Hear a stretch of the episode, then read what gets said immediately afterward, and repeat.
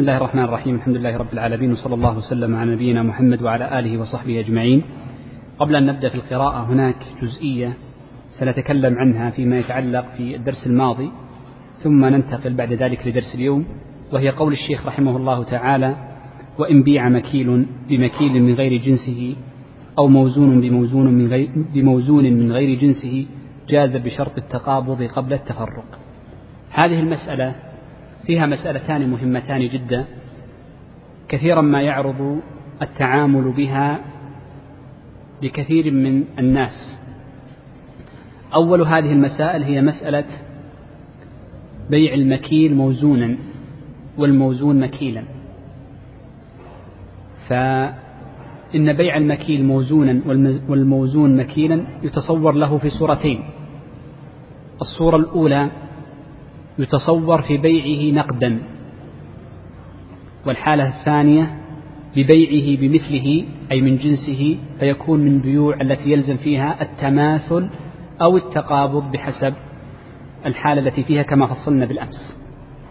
ما المراد ببيع المكيل موزونا وضده الرسول صلى الله عليه وآله وسلم قال إن الكيل كيل أهل مكة والوزن وزن أهل المدينة. وما كانت العرب في ذلك الزمان تبيعه كيلا فإن النبي صلى الله عليه وسلم قدره كيلا وهو البر والشعير والملح والتمر. فبين أنها تباع بوحدة الكيل أي وحدة المساحة. وهناك أشياء أخر كان كان المسلمون في مكة والمدينة يتعاملون فيها بيعا وشراء بالوزن. مثل الذهب والفضة وغيرها مما ذكره النبي صلى الله عليه وسلم وهناك أمر ثالث يباع بالحبة وهو ما يسمى البيع بالعدد. تغير الزمان وخاصة في وقتنا فأصبح كثير من المكيلات إنما يبيعها الناس وزنا. فعلى سبيل المثال جاء عن النبي صلى الله عليه وآله وسلم أن التمر مثلا بمثل كيلا بكيل. إذا التمر يباع بالكيل. وغالب الناس الآن إنما يبيعون الكيل التمر بالوزن. أليس كذلك؟ نعم قد يباع الكيل في مثل صورة المخرف مخرف الذي يخرف فيه السطل. السطل هذا وحدة وزن وحدة كيل. وأما وحدة الوزن فهي التي تكون بالكيلو الجرام أو بالرطل الوزني ونحو ذلك. فإذا نقول هل يجوز بيع المكيل موزونا والموزون مكيلا. طبعا الآن قليل بيع الموزون مكيلا. استخدام وحدة الكيل قليلة الآن. في الحالتين في الحالة الأولى وهي ماذا؟ بيعه بنقد بيع عادي. فنقول نعم يجوز بيعه. يجوز بيعه بنقد. تشتري تمر بالكيل بريالات يجوز. طيب بمثله وزنا. تصورت الآن؟ بمثله وزنا. أعطني مثالا لكي أعرف أنك معي ولا ما معي. أعطوني مثالا. بيع موزون ربوي بمثله وزنا. بيع مكيل بيع مكيل ربوي بمثله وزنا. ليس كيلا الرسول قال مثلا بمثل كيلا بكيل. لا نبغاها وزنا. سمي شيخنا. ب لا ليس بمثله وزنا.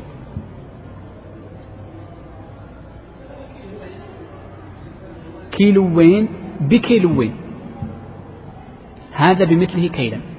بمثله عفوا وزنا. بمثله كيلا سطل بسطل. واضح الفرق؟ الشرع يقول بع بالكيل سطل بسطل. كرتون موز بكرتون موز. الآن الناس يبيعون كرتون موز في سوق التمر. كرتون بكرتون. هذا جاء النص بجوازه. لكن لو بعته متماثلا بالكيل اعلم أن كرتون الموز من النوع الأول قد يكون وزنه كم؟ عشرة كيلو. من النوع الثاني كم سيكون؟ ثمانية. فما رأيكم؟ أليس سيختلف؟ قطعا سيختلف. قطعا قطعا. نظرا للكثافة. والكثافة تؤثر في الوزن. وإن كبر حجمه. وضح محل الاستشكال عندنا؟ وضح؟ ما وضح. أعيدها يا شيخ. مع سيأخذ من وقتنا لكن ما يخالف. استهج الأصل الذي جاء به عن النبي صلى الله عليه وآله وسلم في بيع الربويات التي تدخل فيها ربا النسع أو ربا الفضل أنه لا بد أن تتماثل كيلا في المطعومات ووزنا في النقد. خل النقد لأن أصلا ما زال وزنا. كيلا في المطعومات ما معناه؟ يجب أن يكون صاع بصاع بمعيار النبي صلى الله عليه وآله وسلم. الآن ما في صيعان في الكيل. يتعاملون في الكيل الآن لا يتعاملون بالكيل بالسطل أو بالكرتون أليس كذلك؟ ولذلك الآن البلدية تلزم بحجم معين من السطور بالتمر هذا وحدة كيل وحدة كيل فالتماثل على عهد بما نص عليه النبي صلى الله عليه وسلم يكون بماذا؟ كرتون بكرتون هنا متماثلة إيش؟ كيلا طيب شوف لو ماثلنا لو وزنا هذا الكرتون من النوع الأول من التمر وجدناه عشرة أليس كذلك؟ لو وزنت الكرتون الثاني ثمانية. قطعا يختلف الوزن. قطعا قطعا قطعا. بعض التمر حبة كبيرة وبعضها حبة صغيرة. الحبة الصغيرة يكون أثقل. أليس كذلك؟ بعضها فيه ماء وهكذا. طيب. أنا الآن أسأل سؤالا آخر. نقول لو أن الناس في هذا الزمن وهم يتعاملون به الآن نسوا الكيل وأصبحوا يتعاملون بالوزن بالوزن فقط. فقال أريد أن أبيعك تمر بتمر. فكيف نحكم بالتماثل بالوزن؟ هل يصح أن أبيعك خمسة كيلو سكري بخمسة كيلو خلاص؟ أم لا يجوز؟ واضح محل الصورة؟ واضح. جماهير أهل العلم رحمهم الله تعالى يقولون لا يجوز بيع الموزون مكيلا. ولا المكيل وزنا إذا كان ربويا. يقولون ما يجوز. لماذا؟ لأن بيع المكيل موزونا قطعا سيكون في تفاضل كيلا. قطعا. فهو في الحقيقة جهل بالتماثل. فلذلك نقول لا يصح. وذهب بعض أهل العلم انتبه الصورة الأولى قلنا مستثنات جائزة في قول عدد لا بأس به من أهل العلم اللي هي بيع في غير الربويات. وذهب الشيخ تقي الدين إلى أن ذلك جائز بشرط أن يكون عرف الناس كلهم على ذلك. فتبيع خمسة كيلو بر بخمسة كيلو بر. يجوز. عند الجمهور ما يجوز. وبناء على ذلك هل قول النبي صلى الله عليه وسلم مثلا بمثل متفق عليه؟ قوله كيلا بكيل هل هو من باب الإلزام أو من باب التمثيل؟ لأن ذلك الوقت كانوا يتعاملون في هذه المطعومات بالكيل. هذا هو محل الخلاف. وضحت المسألة؟ الحمد لله. فقط أردت أن أبين رأي الشيخ في هذه المسألة لأنها مسألة دقيقة والناس يحتاجون إليها وخاصة في الجزء الأول عند بيع الموزونات كيلا لكن بغير مثلها. طيب. المسألة الثانية وهي سهلة فهمها سهل جدا لا تحتاج إلى إشكال مثل الأولى. وهي قول الشيخ رحمه الله جاز بشرط التقابض قبل التفرق. جاز بشرط التقابض قبل التفرق. نقول إن القبض معناه هو أن يستلم كل واحد من المتبايعين العوض. البائع يأخذ الثمن والمشتري يأخذ المثمن في مجلس التعاقد. إذا هذا معنى التعاقد. التقابض هو الاستلام في المجلس. وبناء على ذلك لو تأخر قليلا عفي عنه. لو تأخر قليلا عفي عنه.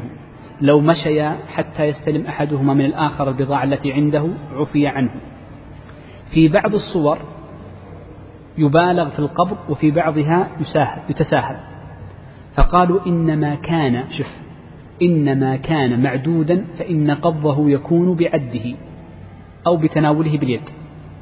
إذا كان مما يتناول باليد.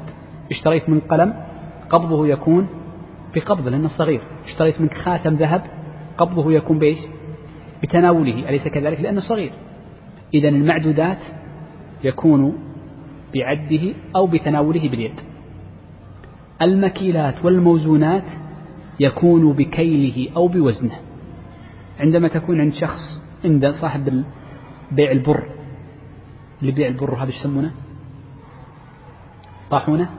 طاحونة عند محل الطاحونة هذا أو الطاحون فتقول له أريد منك البر. كيف تقبضه؟ انتبه الآن بس نتكلم عن القبض. يجوز ما يجوز سيأتي بعد قليل. كيف يكون قبضه؟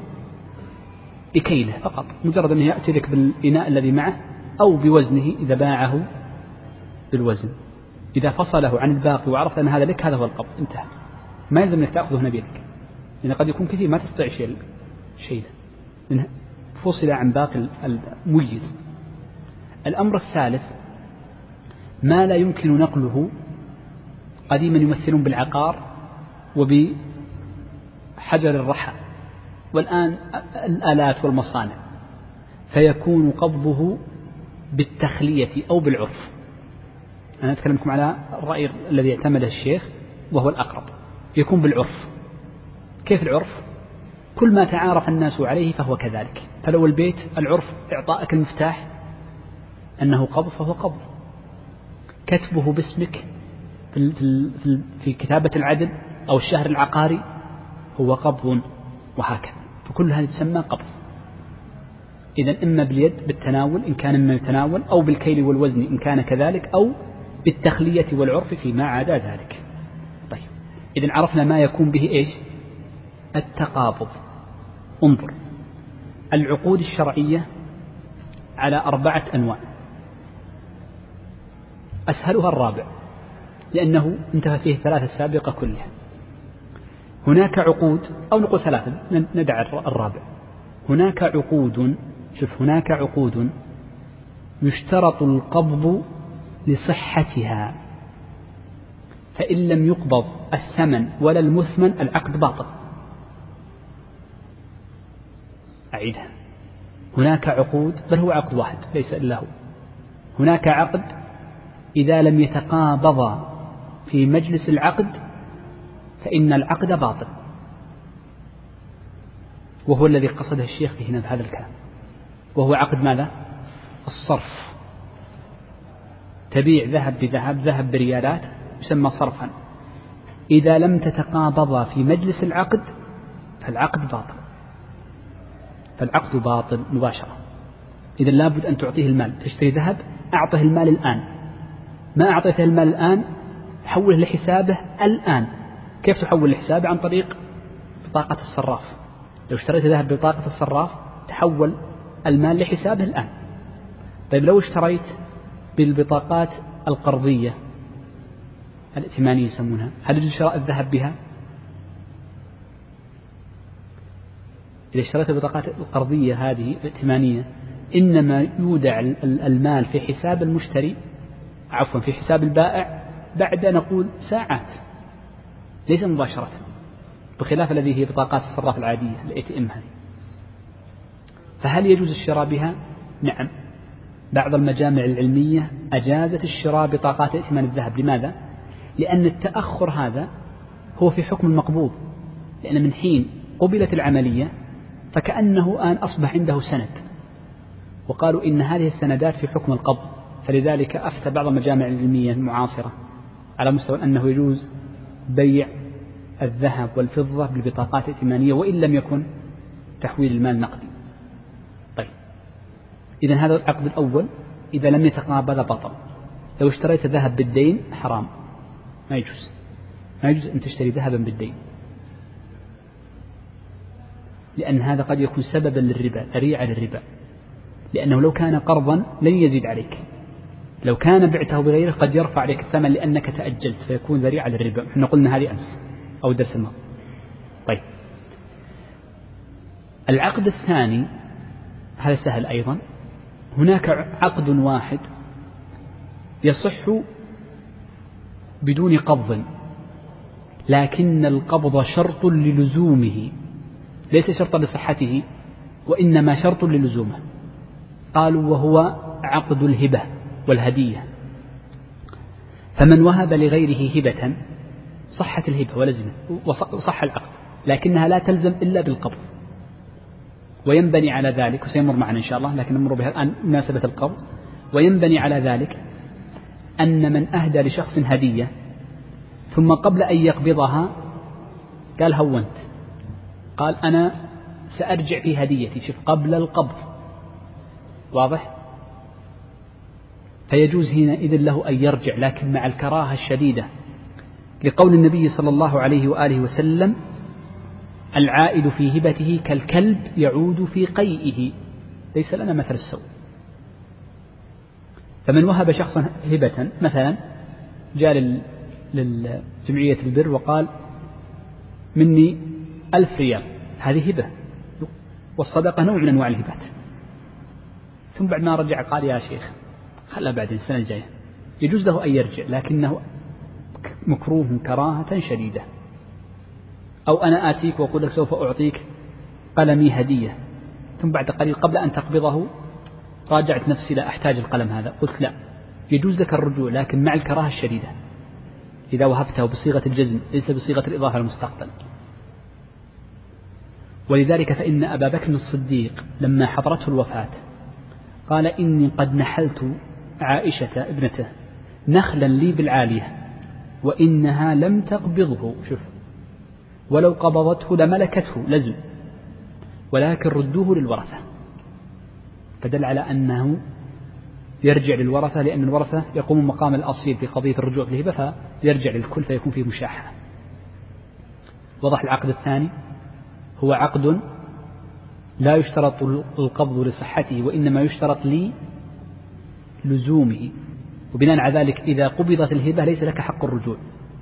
إذا قال لك واحد خذ هذا الشيء على طول اقبضه لكي لا يحق له الرجوع فيه. طيب. العقد الثالث وهذه تحتاج إلى بعض الدقة هو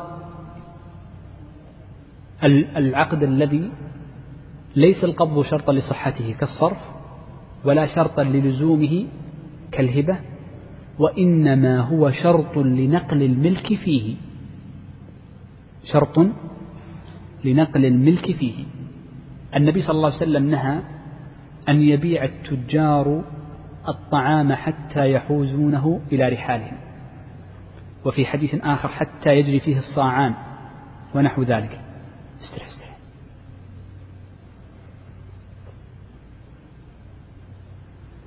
وحتى يحوزونه في إلى رحالهم. فهذا يسمى إذا إذا اشتريت الشيء فلا تبعه فلا تبعه حتى تقبضه. إذا هو لنقل الملك واضح؟ لنقل الملك مرة أخرى. طيب هذا العقد شوف إحنا تكلمنا في الدرس الماضي أو الذي قبله أن الشخص لا يجوز له أن يبيع ما ليس عنده وعبر الفقهاء ما ليس في ملكه هذا يختلف هو في ملكك لكن لا يجوز لك بيعه لأنك لم تقبضه. هذا معنى زائد. انتبه هذا معنى زائد. وبعض الناس لا يفرق بين هذا وذاك. وهنا فرق بين هذا وهذا في الحكم وفي الأثر وفي العلة. طيب. إذا قلنا إنه لا يبيع الشخص ما ملكه بقبض ما ملكه حتى يقبضه فيجوز له بعد ذلك أي بيعه.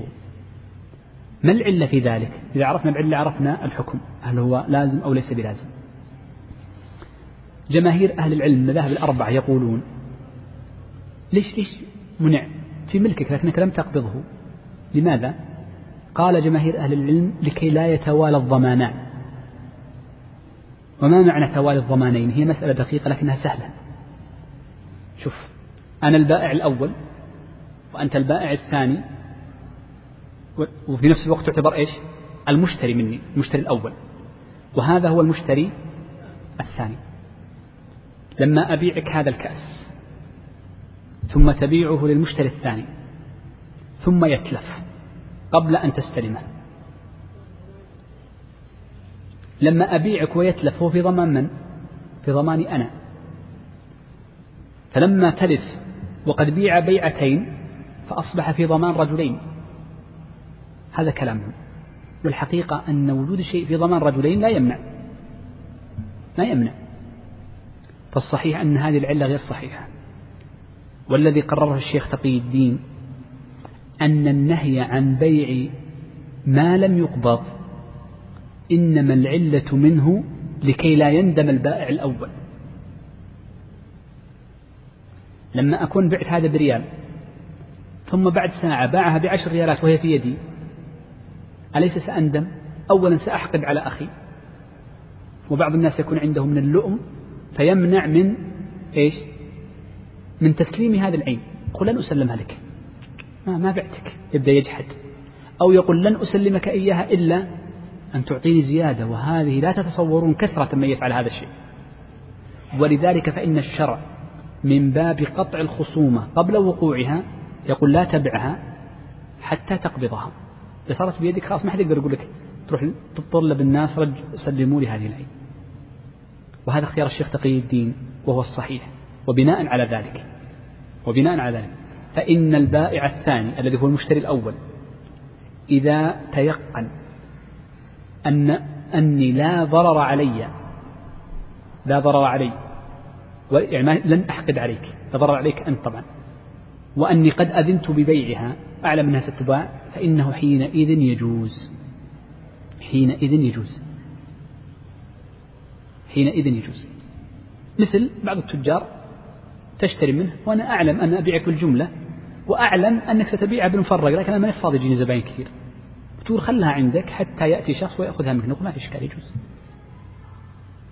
طبعا إذا لم تميز إذا لم تميز لأن لو ميزت كنت شاري منك خمسة كراتين فجعلتها على جنب هذا قبض. خلاص انتهى.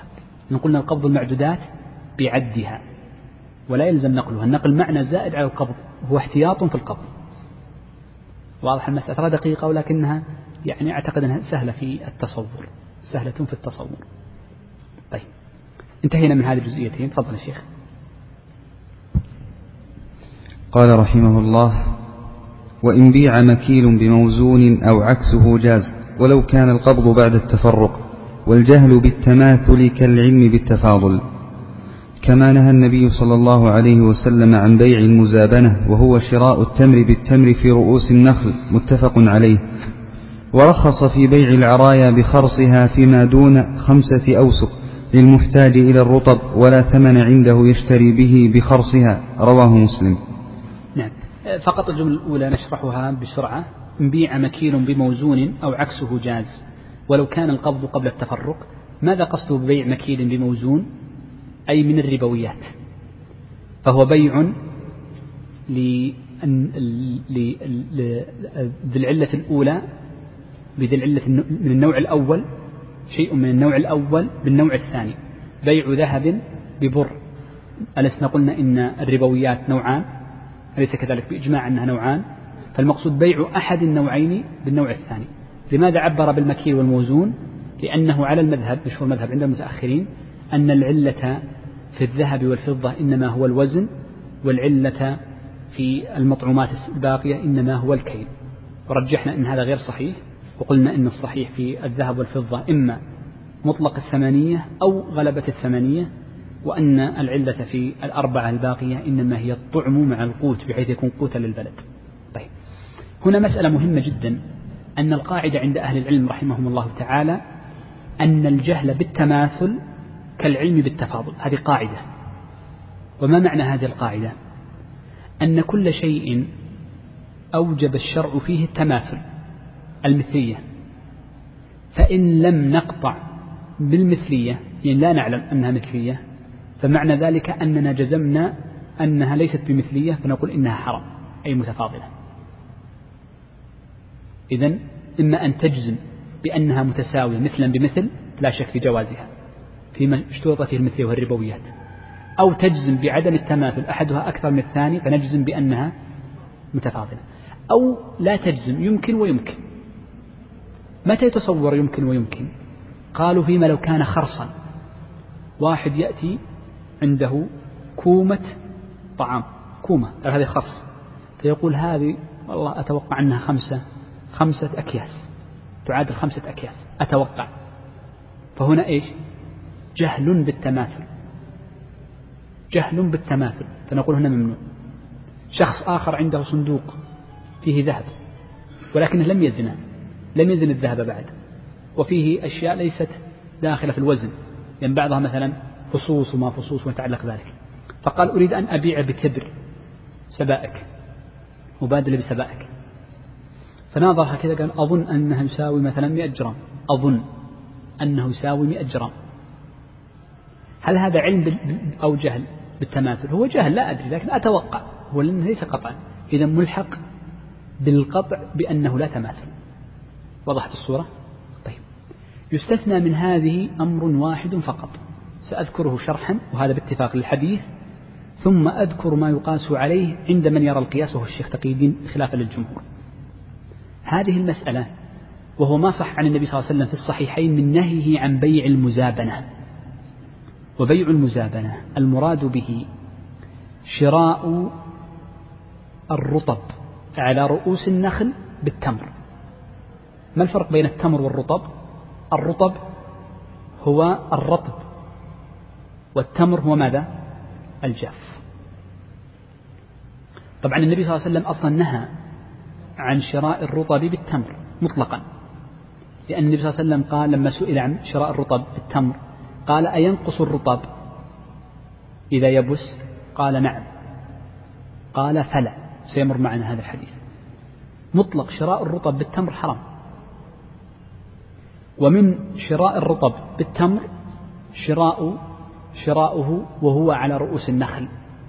فأصبح عندنا أمران ممتنعان منعا من المزابلة ركز. لماذا حرمت المزابلة لأمرين.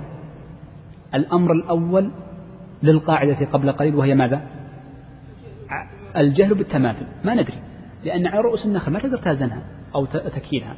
فنقول بالكيل أضبط. الذي على رؤوس النخل ما تستطيع أن تأتي وتكيلها وإنما تتوقع توقعا. إذا حرمت المزابنة أولا لأجل الجهل بالتماثل. ثانيا حرمت المزابنة شوف لأن قلنا أنها على رؤوس النخل لأنه لا يمكن إيش؟ التقابض. ما يمكن التقابض. وبناء على ذلك هناك إيش؟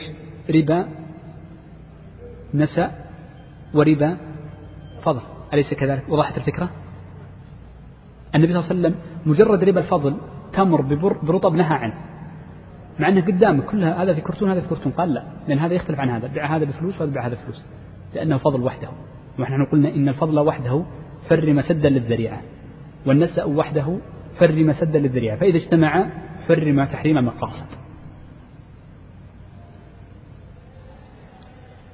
فلما كان في رؤوس النخل كان أشد إثما لتخلف شرطين التقابض والتماثل.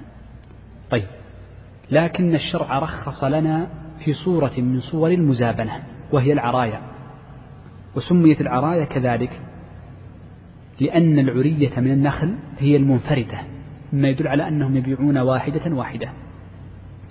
فرخص النبي صلى الله عليه وسلم ببيع العرايا لأجل الحاجة. فإن كثيرا من الناس يكون مريدا للرطب في أيام الرطب قبل شهرين. الرطب إذا جاءت فما من شيء ألذ منه في وقته لذيذ جدا. حتى إنك تقدم على كثير من مطعومات كاللحم وغيره. فمن شدة محبة الناس للرطب يريد أن يشتري رطب لكن ما عنده عنده تمر حويل من العام كنيز يعني أنه يابس عنده رطب قديم. فيريد أن يشتري به هذا الرطب. فأجازه النبي صلى الله عليه وسلم أولا للحاجة لأجل النفس, النفس تتوق. وذلك دائما الشخص إذا تاقت نفسه لشيء وخاصة إذا كان مريضا فإنه جاء في بعض الآثار أن المريض إذا تاقت نفسه لطعام فأطعموه إياه ما يصح مرفوعا. ما يدل على أن توقان نفس الشيء قد يعني تكون حاجة له. بخلاف طبعا الزهد والورع أمر آخر. وما جاء في الموطأ أن عمر قال لي جابر بن عبد الله أو كلما اشتهيت اشتريت هذه مسألة أخرى. قد تكون من باب الورع وقد تكون من باب الترفه وليس من باب يعني شدة الرغبة فيه. إذا الشرط الأول أن تكون لحاجة هو راغب في الرطب. الشرط الثاني أنه لا بد أن تكون بخرصها. خرصها. شو معنى خرص يجب أنه تتساوى ما تشتريه خرصا من رؤوس الشجر بما تشتريه يقول لك أتوقع أن هذه خمسة خمسة صناديق أعطه مثلها خمسة صناديق. مثلا بمثل. إذا هذا الشرط الثاني لا بد من الخرص والتماثل فيه. هنا خرص وهنا وزن أو كيل معدود مباشرة. الشرط الثالث أنها لا بد أن تكون دون خمسة أوسق لأن الحاجة تقدر بقدرها ولا يزاد عليها. في الغالب أن خمسة الأوسق تكفي الشخص في طعامه. في هو وأهل بيته خمسة أوسق تكفي بالراحة تكفي. وخاصة إذا جعلت التمر يعني آه، قوتا للشخص دائما يأكله تكفي في شهر تنتهي. خمسة أوسق إذا كان الشخص من يكثر الأكل. وضحت صورة العرايا لأني سأنتقل الآن المسألة التي بعدها. نعم. الوسق يعادل تقريبا يعني في الآصع هي ست خمسة أوسق تعادل ستين صاعا. يعني يكون الوسق كم؟ تقريبا يعني خمسة أوسق في أربعة تقريبا أو كذا. تفضل. هي هي هي مثلها. هي مثلها. هي نفس بس هذا عدد قليل. وجيز مثله ولا نفسها؟ بالضبط. طيب شوف. هذا ما أجازه النبي صلى الله عليه وآله وسلم. هل يجوز القياس عليه لما احتاجه الناس أم لا؟ هل يجوز القياس عليه لما احتاجه الناس؟ نضرب مثالا. لو أن امرأ عنده رطب في رؤوس النخل وهو الذي يريد أن يشتري التمر بعض الناس يبي التمر ما يبي الرطب يريد التمر. إما لأنه يكون طعاما لدوابه شف طعام لدوابه إما يريده لأجل القوت يبغى يحفظه يريد أن يسافر. القدامى إذا سافروا ما يأخذوا معهم الرطب الرطب يخرب على طول وإنما يأخذ قوتا فيأخذ معه التمر الكنيز اليابس يعني يأخذه معه ليسافر. هو محتاج تمر لكن ما عنده فلوس. شفت العكس؟ هنا المحتاج من هو الذي يريد التفكه. هنا المحتاج من هو هو الذي يريد القوت. عكسه. هل يجوز هذا أم لا؟ نقول على اختيار الشيخ نعم يجوز لأنه يجوز القياس على العرايا كل ما يحتاجه الناس كل ما يحتاجه الناس. قد يكون أحوج صدقت الشيخ قد يكون أحوج صدقت. هذا تفكه وهذا قوت أشد صدقت صدقت. إذا فيجوز العكس. طبعا الشيخ يتوسع في القياس على العرايا ولكن يقال يقدر بقدره. طيب. نعم تفضل قال رحمه الله ومن الشروط ألا يقع العقد على محرم شرعا.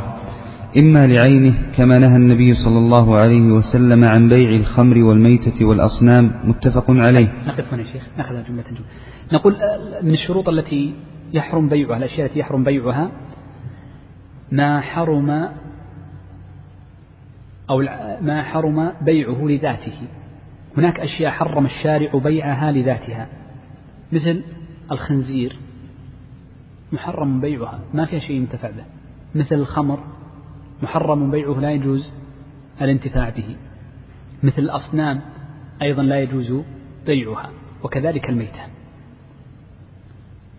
يبقى عندنا مسألة تذكرون في أول دروس الطهارة.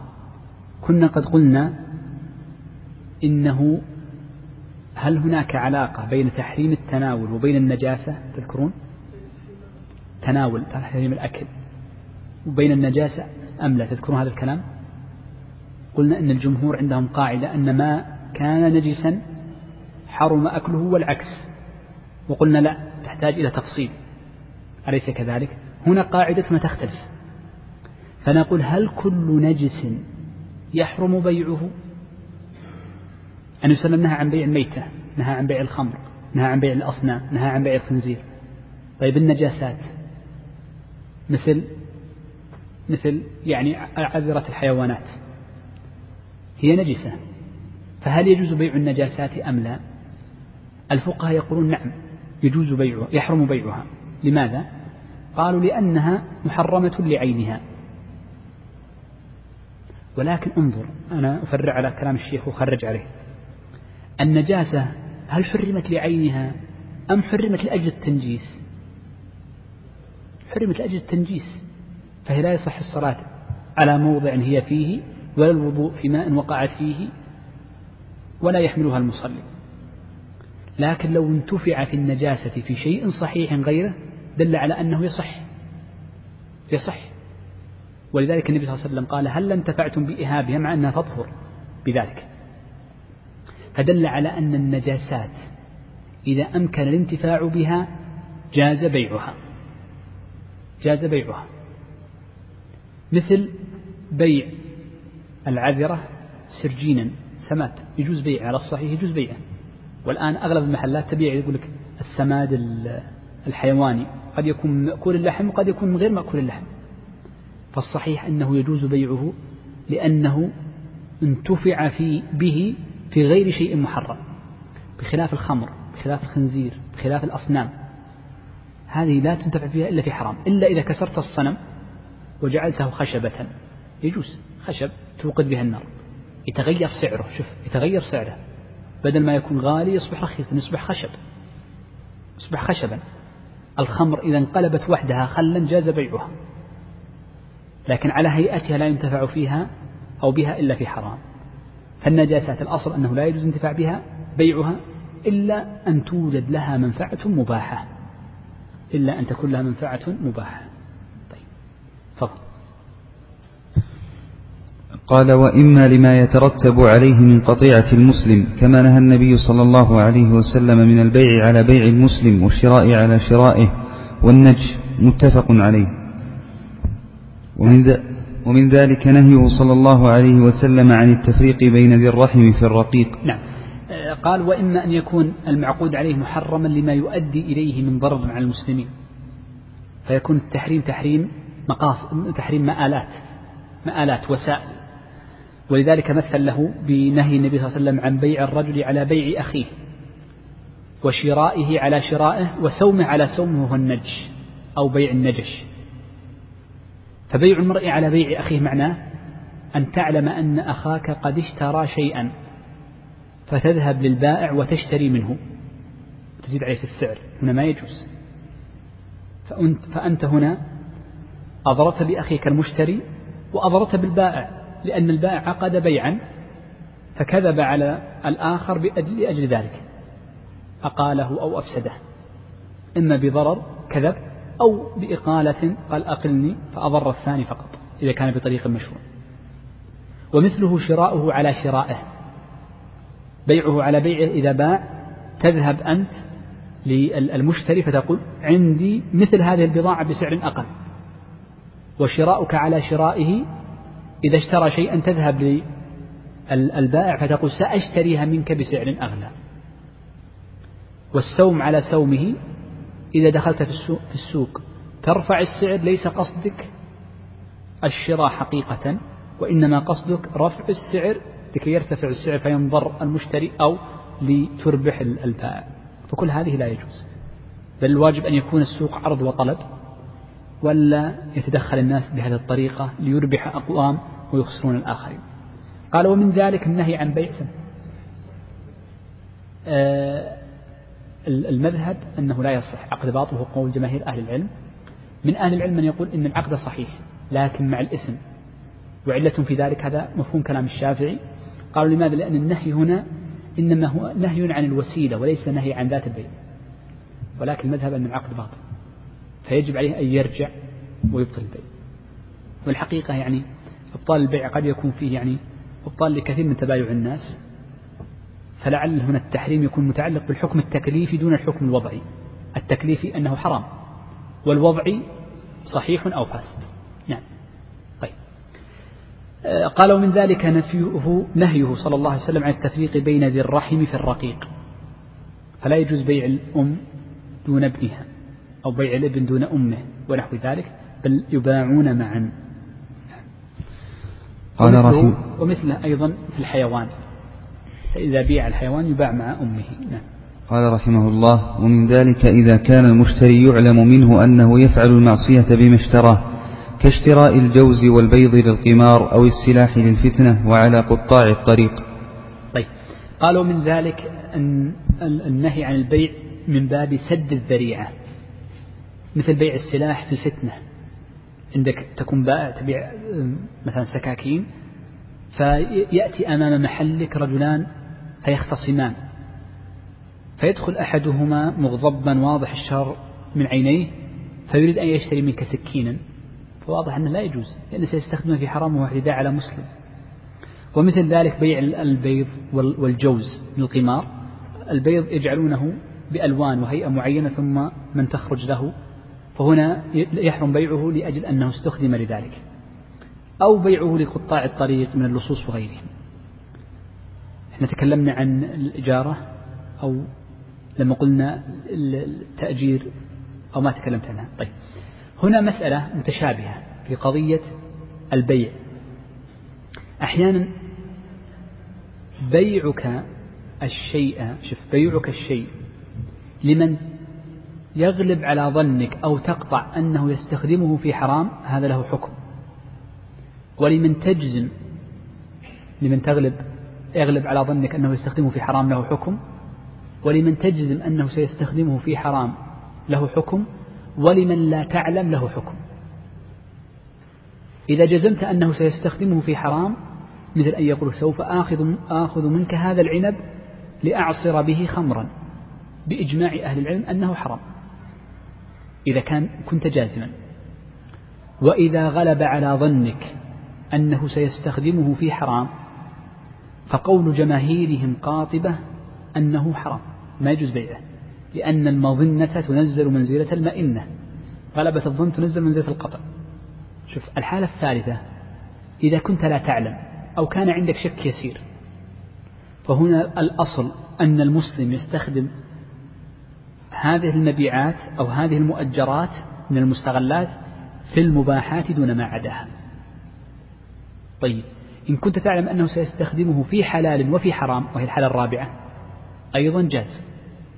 مثل أنك تؤجر بيتك لشخص وهذا الشخص سوف ينام فيه حلال سوف يتغدى فيه حلال ولكنه سيضع فيه جهازا من أجهزة هذه الدشوش. حرام. فالأصل في استخدام الحل ولكنه سيستخدم به شيئا حراما. فهنا ما دام أكثر استخدام الحلال فيجوز لك تأجيره طبعا أكثر فيه تجوز ولكن نقول أصل أصل أصل الإجارة لهذا فهو فيه تجوز فيجوز ولكن تلزمك النصيحة لأخيك المسلم إن رأيت حراما. إن رأيت حراما. وهكذا. طيب. تفضل ونهيه صلى الله عليه وسلم عن تلقي الجلب فقال لا تلقوا الجلب فمن تلقى فاشترى منه فإذا أتى سيده السوق فهو بالخيار. رواه مسلم. طيب. و... النهي عن تلقي الجلب ما هو؟ أن يذهب الشخص إلى طرف البلد فإذا جاء أهل البوادي قديما أو الذين لا يعرفون السوق من المزارعين فيقول بعني قبل أن يدخل السوق لماذا؟ لكي يشتري من لن... هذا الرجل الذي يأتي من خارج البلد لا يعرف السعر فعندما تتلقاه أولا قد تغره بأنك تشتري منه بأقل الأمر الثاني أنك لا تعرضه في السوق فيعرف الناس فقد يأتي بعض الناس فيحتكر هذه السلع ففيه الضرر من جهتين على البائع الأصلي الذي أتى بهذا الجلب من حيث أنه ربما بيع بأقل منه ولذلك تدارك الشارع هذا الشيء فجعل له الخيار. سأتكلم عن الخيار بعد قليل. الأمر الثاني أن فيه غررا بعموم المسلمين إذ لو عرض في سوقهم لعلم الناس ما هو الموجود ولم يحتكر أناس السلع دون غيرهم. ولذلك إذا نظرت في التطبيق الأدبي للشريعة فإنه يقول إذا جاءت البضائع فعرضوها جميعا في السوق الكل ينظرها.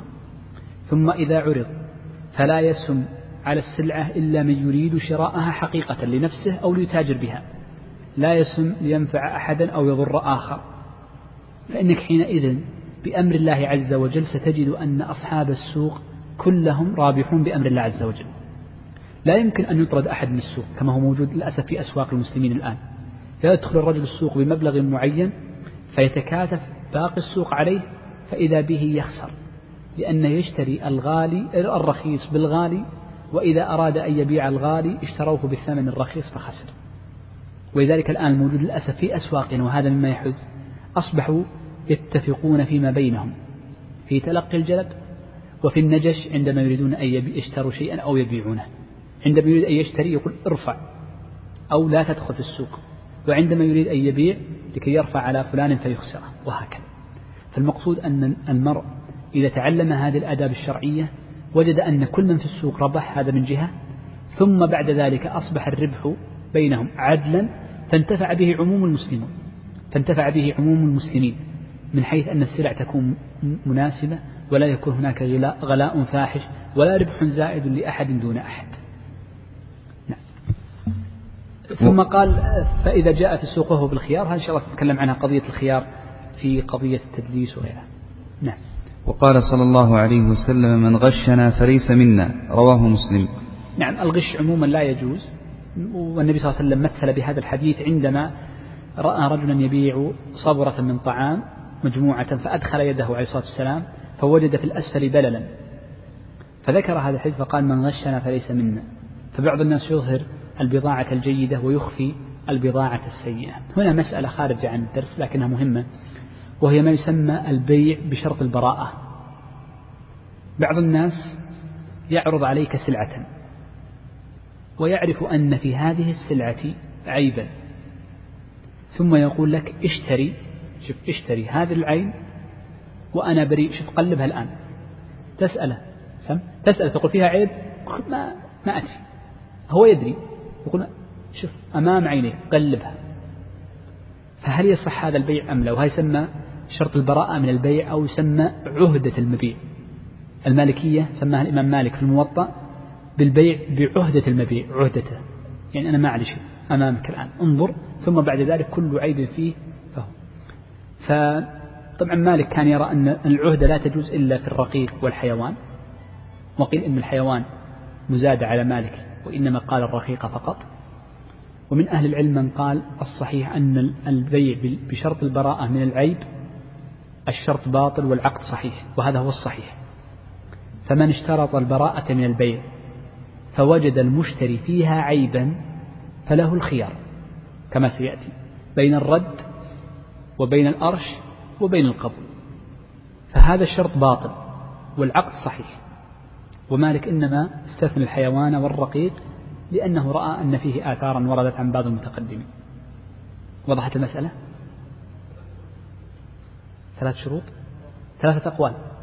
إيه منهم من منعه مطلقا ومنهم من أجازه مطلقا ومنهم من أجازه في الرقيق أو في الحيوان. ما بين. لكن إذا وجد بعدين. ما غش؟ إيه. طبعا نعم هذه مسألة ثانية. هل يلزمه أن يبين العيوب؟ سؤال هل يلزمه؟ عندما قال له قلب شوف لو لو قال له لا تقلب اشترها هكذا بعيوب بما فيها ومنعه من تقليبها لا شك أنه هذا بيع مجهول فلا يصح العقد. لكن قال له قلب فقلب فلم يرى عيبا البيع صحيح. إن رأى عيبا بعد ذلك العيوب نوعان ظاهرة وخفية. زين؟ إذا دلس إيش معنى دلس يكون فيها عيب فأخفاه. أخفى العيب. حاول يخفي بطريقة معينة. لنقول مثلا مثل هذا الذي هو أخفى العيب. موجود العيب ظاهر لكنه أخفاه. هنا الممنوع. هذا غش. لكن العيوب الخفية من كمال الأدب والصدق أن يبين. لكن لو لم يبين صح العقد. ولذلك الرسول صلى الله عليه وسلم قال إن صدقا. وبينا بين إيش؟ بين ما فيه العيوب الخفية. إن العيوب نوعان خفية وجلية. الجلية إن منع من التقليب أو غش لم يصح العقد. لاحظت الفرق بين الاثنتين منع. قال لا لا لا تشوف شيء. قبلها بعهدة المبيع ولا تقلب. هذا ما يصح. أو غش وضع بويا وضع شيء معين بعد يوم يسقط. هذا غش. من غشنا فليس منا. العقد باطل. ويصبح له خيار التدليس وغير ذلك. إن اختار صاحب الحق أو أسقط حقه هو حر. بخلاف العيوب الخفية. العيوب الخفية لا يلزم إبداؤها. يعني لو أراد الشخص أن يبدي كل عيب الذي يسوق سيارة نضرب مثال بالسيارات. الذي يسوق السيارة ما في عيب دقائق العيوب. لنقل مثلا هناك وسخ يسير في أسفل السيارة. العيوب كثيرة جدا العيوب الخفية. لكنها ليست ظاهرة وليست مؤثرة في شيء جوهري. نعم. يستطيع أن يكتشفها أي شخص بسرعة. ولكن هناك عيوب خفية جدا. فلو أردت أن نقول يلزم تبيين كل عيب خفي لكان في مشقة. فإن وجد العيب الخفي فإن كان مؤثرا في الثمن له الحق في الرجوع. وإن كان غير مؤثر فيصح العقد. لأن بعض الناس لو أخبرته بهذه العيوب لصرف النظر. مع أن عيوب ربما تكون مقبولة. مثل ما ذكرت لك أن يكون هناك يعني شيء معين هنا ولا هنا في فرشة السيارة أو غير ذلك. وضح الإشكال؟ أو وضح المناط؟ لكنها مؤثرة. هنا مؤثرة. مثل مثل إيش؟ أعطي مثال. في السيارة مثلا الجير. زين؟ مثلا في الجير. إذا كان هو دلس بأن زاد الزيت مع أنه مثلا ينقص ويخرج مباشرة هنا دلس غش آثم. نتكلم عن الحكم التكليفي. الحكم الوضعي يصبح له خيار. الحكم الوضعي شوف عندنا حكمين تكليفي ووضعي. يجب عليك ولا ما يجب؟ أنت آثم إن بعت شيء من غير تقليب إذن له بالتقليب. وأنت آثم إن بعته مع الغش. وإن اكتشف يصبح له الخيار بالأمور الثلاثة. العيوب الخفية لست آثما إن أخفيتها إن سكت عنها. فإن اكتشفها أصبح له الخيار إن كانت مؤثرة. طيب. نعم تفضل شيخ. قال رحمه الله ومثل الربا الصريح التحيل عليه بالعينة بأن يبيع سلعة بمئة إلى أجل ثم يشتريها من مشتريها بأقل منها نقدا أو بالعكس. طيب. هنا تكلم عن تحريم بيع العينة وقد جاء عن النبي صلى الله عليه وسلم بيان أن في آخر الزمان يكثر بيع العينة يكثر بيع العينة جدا. حتى ذكر النبي صلى الله عليه وسلم قال إذا تبايعتم بالعينة ورضيتم بالزرع وأخذتم بأذناب البقر سلط الله عليكم ذلا حتى ترجعوا إلى دينكم لا يرفع عنكم حتى ترجعوا إلى دينكم. فدل على أنه في آخر الزمان يكثر التعامل بالعينة. وقد جاء عن النبي صلى الله عليه وسلم النهي عن العينة في قوله صلى الله عليه وسلم نهى عن بيعتين في بيعة. والشيخ تقي الدين عليه رحمة الله حمل حديث النهي عن بيعتين في بيع ببيعة على بيع العينة عن بيع العينة. والحديث الثالث الذي جاء في النهي عن بيع العينة هو نهي النبي صلى الله عليه وسلم عن بيع درهم بدرهمين وبينهما حريرة. فما جاء من النهي عن بيع درهم بدرهمين وبينهما حريرة هو داخل أيضا في بيع العينة. فكل هذه الأمور الثلاثة وغيرها هي في العينة مما يدل على شدة التحريم فيها. ما هو بيع العينة؟ أظهر صور بيع العينة. أن يكون البيع حيلة على الربا. يكون البيع غير مقصود وإنما هو حيلة على الربا. فقد يكون ثنائيا وقد يكون ثلاثيا. يكون ثنائيا كيف؟ أريد أن آتي إليك يأتي زيد لعمر آتي أنا إليك. أريد منك مئة مئة ألف على أن أردها إليك مئة وعشرين ألفا.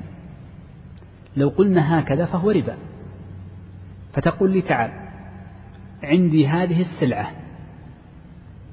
اشترها مني بمئة وعشرين بعد سنة. اشتريت. طيب بعها لي بمئة الآن حالة. بعت. الحقائق ما هي؟ علي مئة أخذت منك مئة وسجل علي كم؟ مئة وعشرين. سواء كان هذا صابون سيارات رز ما شئت من الأشياء. هذه صورة من صور بيع العينة المتفق عليها. الصورة الثانية عندما تكون ثلاثية طبعا لها صور كثيرة لأن الحيل تكثر فيها. عندما يأتي شخص يريد من آخر مئة على أن يردها له مئة وعشرين. فقال أريد منك؟ طيب خلاص. تعال. عندي هذه السلعة. اشترها مني بكم؟ بمئة وعشرين. اشتريت. وأصبحت السلعة عندك. شوف ترى أبو فلان رحلة الآن يشتريها منك بمئة ألف. فيذهب لأبي فلان فيأخذها منه بمئة ألف. أنا أخذت قبضت كم؟ مئة ألف. وسجل عليه كم؟ مئة وعشرين ألف. وأبو فلان أبو فلان ما سوى شيء. دفع مئة ألف بعد شوي أعطاه رفيق مئة ألف وزود عليه خمسمائة ريال سعي أو عمولة. وانتهت. بدل ما يكونوا اثنين أصبحوا كم؟ ثلاثة. طيب الآن سأتي بالاتفاق بعد قليل. واضح هذه الصورة؟ هذه صورة ثنائية وصورة ثلاثية. باتفاق باتفاق باتفاق الآن سأتكلم بدون اتفاق بعد قليل. طيب. شوف الآن سنتكلم هذا أظهر صورة طبعا لها صور أخرى ذكرها الآن. خلنا ننظر لهاتين الصورتين بدون اتفاق. نبدأ بالصورة الأولى. جئتك فقلت عندك سيارتك سأشتريها منك بمئة ألف مئة وعشرين خلينا نمثل مئة وعشرين نغير أرقام بمئة وعشرين بعد سنة. خلاص بعت. فأخذت السيارة منك. قبضتها قلنا القبض ما في إشكال تكلم عن قبض قبل قليل. قبضت السيارة درت على المعارض كلهم يقولون تسعين تسعين تسعين تسعين. جيتني قلت يا ابن الحلال السيارة سيارتي وأنا عارفها. إحنا ما اتفقنا. سأشتريها منك بمئة. اتفقنا في البداية؟ ما اتفقنا. ولا عندي نية ولا عندي نية هو. لكن الرجال يقول أنا أرغب سيارتي. السوق كله بيشتريها منك بتسعين أنا سأشتريها منك بمئة أو بخمسة وتسعين. أنا أعرف سيارتي وأعرف ما فيها عيب غير يظن أن فيها عيبا. وضحت الصورة. هنا فيها فيها فيها اتفاق أو ليس فيها اتفاق؟ ليس فيها اتفاق. ما رأيكم؟ الذي عليه جمع من أهل العلم وهو مفهوم كلام الشيخ تقي الدين أنه لا يجوز. كما أن النبي صلى الله عليه وسلم نهى عمر أو نهى المتصدق عموما إذا تصدق بشيء أن يشتريه ولو وجده في السوق يباع فكذلك هنا. في بيع العينة إذا بعت الشيء نسأ فلا تشتريه من صاحبه. وجدت باع على شخص تشتري من ثالث ما في إشكال. فلا تشتريه منه لأنك لو اشتريت منه يكون قد يكون مفضي إلى الربا لأن الفرق ما هو النية والنية مي واضحة. فلذلك كما أن وسلم نهى عن شراء الصدقة فأهل العلم يقيسون هذا عليه. خلاص بعته نسأ لا تشتري. بعته نسأ يعني مؤخرا مقسطا هو النسأ. لا تشتريه حالا. طبعا المسألة فيها خلاف. لكن أقول لكم تخريجا على كلام الشيخ تقي الدين. وضحت المسألة؟ واضحة؟ طيب. شوف الصورة الثانية. وهي صورة إيش؟ الثلاثية. الثلاثية عندما تشتري من شخص سلعة بمئتين مؤجلة. ثم تبيعها لثالث بمئة بمئة. من غير اتفاق. اشتريتها من الرياض رحت بعتها في الخرج مثلا. يعني ما في السوق غير السوق والجماعة غير الجماعة مو محل جنب محل في معنى الاتفاق. سوق غير. فهل هو جائز أم ليس بجائز؟ نقول لها صورتان. لها صورتان. لكن ننظر التصور عند أهل العلم في المسألة. الصورة الأولى إذا فعل هذا الشيء بقصد التربح. ربح ربح فرق ما بين السعرين. قصده الربح. أغلب التجار يشتري بالدين ويبيع. أتحداك الآن أحد في المحلات هذه اللي يشتري بالدين. صح ولا لا؟ لكن لما اشترى هذه البضاعة يريد أن يتربح من بيعها يريد الربح. نعم قد تكسب فيبيعها بأقل. صح. لكن الأصل عنده قصده إيش؟ التربح. فهذه بإجماع أهل العلم جائزة. بإجماع أهل العلم جائزة. ما فيها خلاف. كل المسلمين يعملونها. بل كل تجار المسلمين طبعا الناس ليس تاجر واضح معي هذه الصورة؟ طيب. شوف الصورة الثانية. إذا باعها لشخص ثالث لا بقصد التربح. وإنما كان قصده النقد. أبي سيولة وبس. ما همني. هو أصلا أنا بايع خسران خسران. أريد السيولة أريد النقد. وضحت؟ فهذه هي التي تسمى التورق. ولذلك فإن الشيخ طبعا رأي خلينا نبدأ برأي الشيخ تقي الدين. الشيخ تقي الدين كان يرى أنها حرام وأنها صورة من صور العينة من العبرة بالمقاصد. فكان يحرمها ويشدد فيها لأنه تشدد في قضية المقاصد. وصح عن عمر بن عبد العزيز رضي الله عنه أنه قال إن التورق أخية الربا. مثل الربا. إنها هو صورة من صور العينة والعينة حيلة على الربا. فيقول هو خي اشبه وأما جماهير أهل العلم فإنهم يجيزونه. يقول ابن القيم راجعت شيخنا من شيخه؟ شيخ الإسلام. راجعت شيخنا مرات في مسألة التورق فرفض أن يرجع. أنا قصدي من هذا أريدك أن تفرق بين مسألة طبعا الآن عمل المسلمين على جوازه. طبعا البنوك كلهم عندهم التورق ما عندهم إلا منتجان التورق والتمويل بأن يشتري لك سلعة بس. كل متورق كل عمل البنوك الإسلامية على شغلتين. لو حرمت التورق بالكلية لا أقول منظم. في تورق منظم هذا خطير. سأتكلم عن الآن باب الاستطراد انتهى الوقت. إن شئتم ولا نخلي الدرس القادم. إذا التورق انظر الفرق بين التورق وبين إيش؟ بين إيش؟ الصورة الثانية.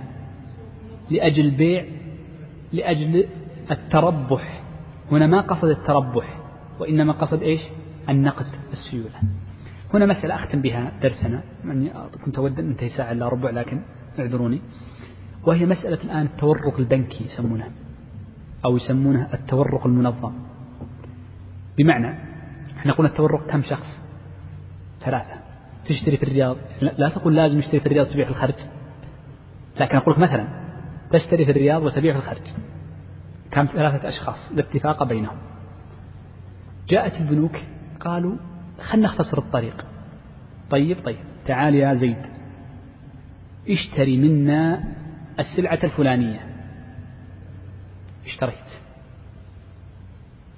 بع هذه السلعة وكلنا ببيعها. وكلتكم. فتجد أن السلعة تباع في أقل من نصف ساعة بيعت.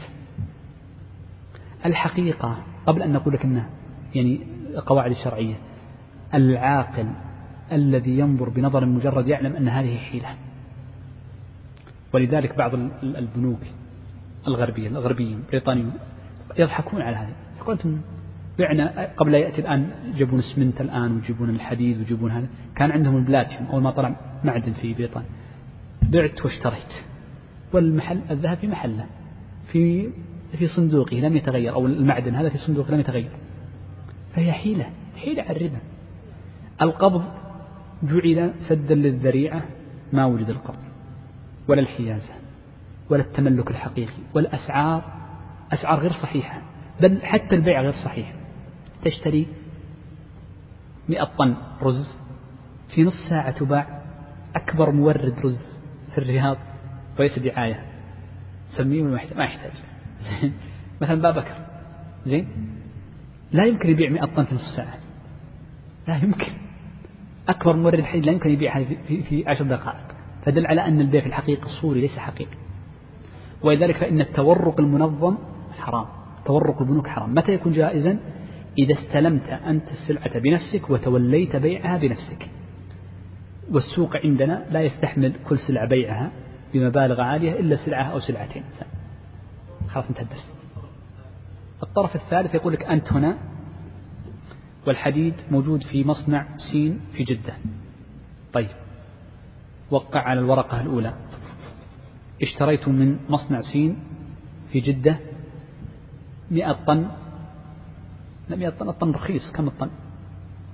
كم الطن اليوم هذه؟ ألف ريال؟ ما أدري. نقول ألف ريال. يعني مئة طن يعني مئة ألف ريال. زين. اشتريت مئة ألف طن. أنا مشتري. من من؟